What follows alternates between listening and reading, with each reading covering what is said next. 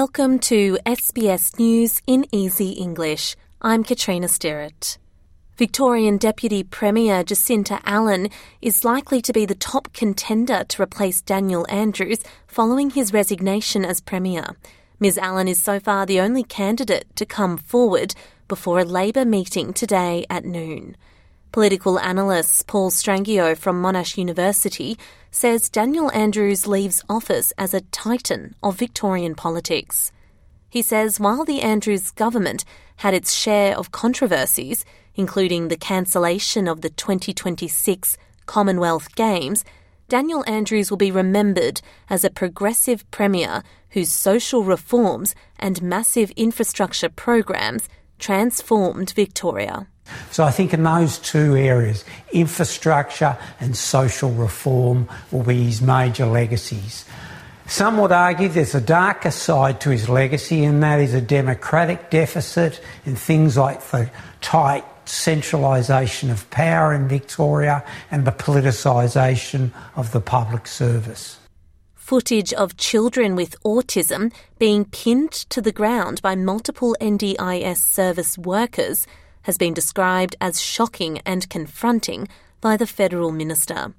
NDIS Minister Bill Shorten says the practice is unacceptable and he is seeking an explanation after the video was broadcast on the ABC's Four Corners program. The vision shows a child with autism being pinned down by six workers as part of a therapy program in Melbourne that was funded by the NDIS. Mr. Shorten spoke with ABC Radio this morning. I found the footage shocking and confronting. It's unacceptable, but there's no set of circumstances which permits what we saw, in my opinion. Uh, I certainly don't think there's any place in the sector for people running this program. While the NDIS Commission says the controversial program had stopped in 2021, the ABC reported it was still running several months later. Mr. Shorten says the department is seeking information about whether the program was allowed to continue. Prime Minister Anthony Albanese says states and territories should conduct their own inquiries into their handling of the COVID 19 pandemic. The Prime Minister has defended the decision for a federal inquiry into the pandemic to not examine state lockdowns or border closures, which has attracted criticism. The 12 month inquiry, which was announced last week, will look at federal government decisions around vaccinations and treatments, as well as assistance for Australians abroad and financial support. Mr. Albanese tells ABC Radio the actions of state and territory governments would be outside the scope of a federal inquiry.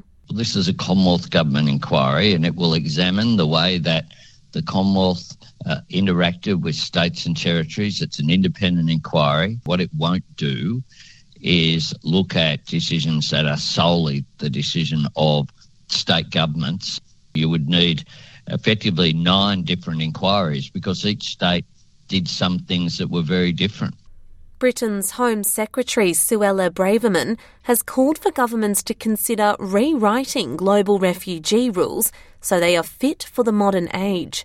Speaking at the American Enterprise Institute think tank in Washington, she says those who fear discrimination for being gay or being a woman should not necessarily be regarded as sufficient for them to qualify for asylum. Let me be clear. There are vast swathes of the world where it is extremely difficult to be gay or to be a woman. Where individuals are being persecuted, it is right that we offer sanctuary.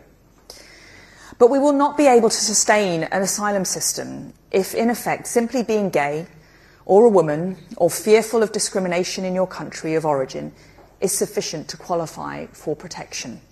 I'm Katrina Sterrett. That was SBS News in Easy English.